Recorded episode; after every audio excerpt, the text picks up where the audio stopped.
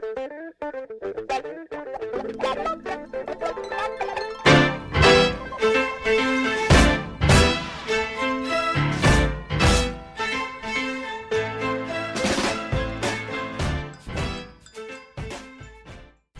Hello, and welcome to the eighth episode of the Anatomy and Physiology on the Go podcast, the podcast intended to provide you with brief, important big picture ideas and concepts in the realm of human anatomy and physiology. I am your host, Gilda Harris, and I am a professor at St. Philip's College in San Antonio, Texas. If you like this episode, be sure to subscribe to this podcast so you are made aware of all the newest content that I create. Without further ado, let's get started on the next episode. Today's episode on Anatomy and Physiology on the Go podcast will cover two of the four major macromolecules. Macromolecules are very large molecules important to biological processes. Macromolecules are made up of smaller molecules called monomers. There are four major categories of macromolecules that we will discuss. They are carbohydrates, lipids, proteins, and nucleic acids. Again, carbohydrates, lipids, proteins, and nucleic acids. The macromolecules that I just listed are all organic compounds. That means that they are made up of carbons, hydrogens, and usually oxygens that are covalently bonded. Please recall in episode 3 of this podcast that covalent bonds are formed when atoms share electrons. In this episode, I will talk about proteins and nucleic acids. Please refer to episode 7 for the discussion about carbohydrates and lipids. Proteins are the most abundant and important organic molecules in our bodies. They're important for support, for moving things, transporting things in our bodies, regulating our pH as buffers, controlling our metabolism by acting as enzymes, coordinating through hormones, and helping us defend outside pathogens. As organic compounds, proteins are carbons and hydrogens, but they also contain oxygen and nitrogen. Proteins are made up of little things called amino acids. There are 20 different amino acids, and their different combinations lead to a variety of different proteins. All amino acids have the same appearance aside from one variable chain that is attached to make them each unique. When you link two amino acids together through the process of dehydration synthesis, you form a peptide bond. Please refer to episode 3 about my discussion on dehydration synthesis.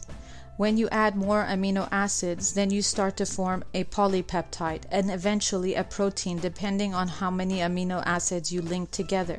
Proteins have unique structures which can be described in four increasingly complex ways. The primary structure is just a list of amino acids written down in a row. As those amino acids get nearer to one another, they start to form a weak hydrogen bond between neighboring amino acids, and the proteins start to spiral or form a sheet. This is its secondary structure. Again, please refer to episode 3 as a refresher on hydrogen bonds. As the protein continues to twist and turn, it eventually coils and fo- folds into larger tertiary structure. The final form of a protein, aka a quaternary structure, occurs when multiple polypeptide chains come together. Some important proteins that you may have heard of include insulin, hemoglobin, immunoglobulins, and collagen. As we move further into these episodes, you will hear about a variety of proteins. Keep in mind how vitally important they are to our everyday living. Before we move on to the next topic, I'd like to mention one more thing. Remember how I mentioned that a secondary structure of proteins are due to hydrogen bonds? Hydrogen bonds are relatively weak and can be broken. This makes proteins highly sensitive to change, especially changes in temperature and pH.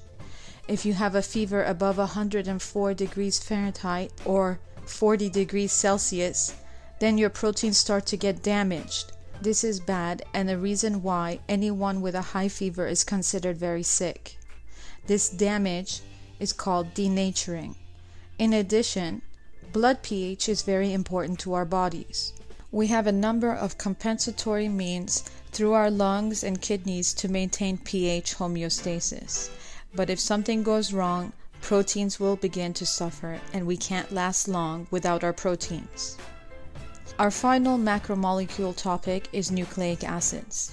Nucleic acids are large macromolecules found in the nucleus that store and process information. We'll start talking about the nucleus soon. There are two major types of nucleic acids DNA and RNA. DNA is deoxyribonucleic acid. DNA is what determines the characteristics that we inherit.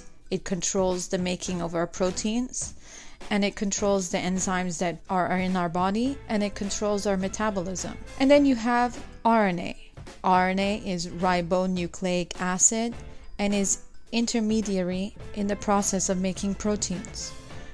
For protein synthesis, the big picture is going from DNA to RNA, from RNA to making protein.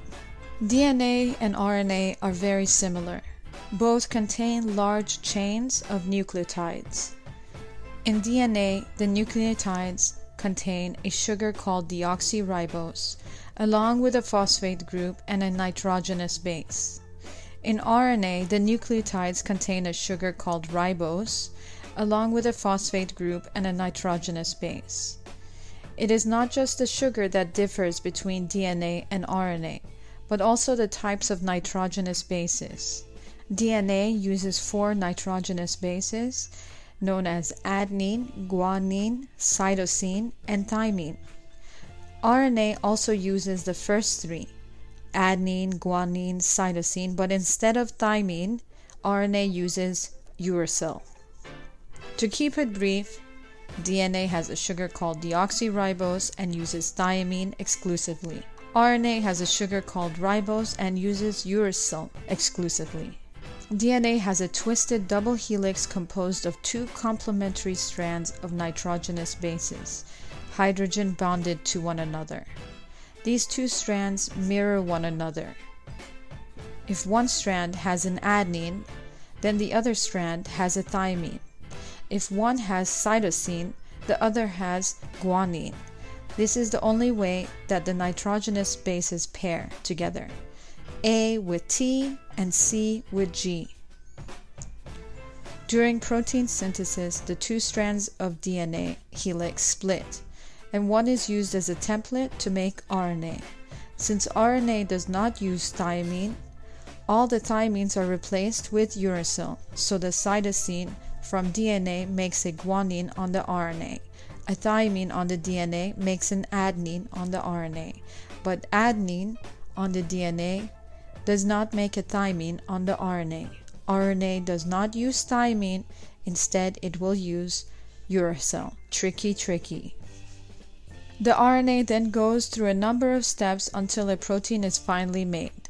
This transition where you go from DNA to RNA is called transcription, and where you transition from RNA to protein, it's called translation. Well, that's macromolecules. Very important, but also very dry. Please don't be scared. Follow this podcast, and you'll see that it'll get juicier as we move forward. See you next time.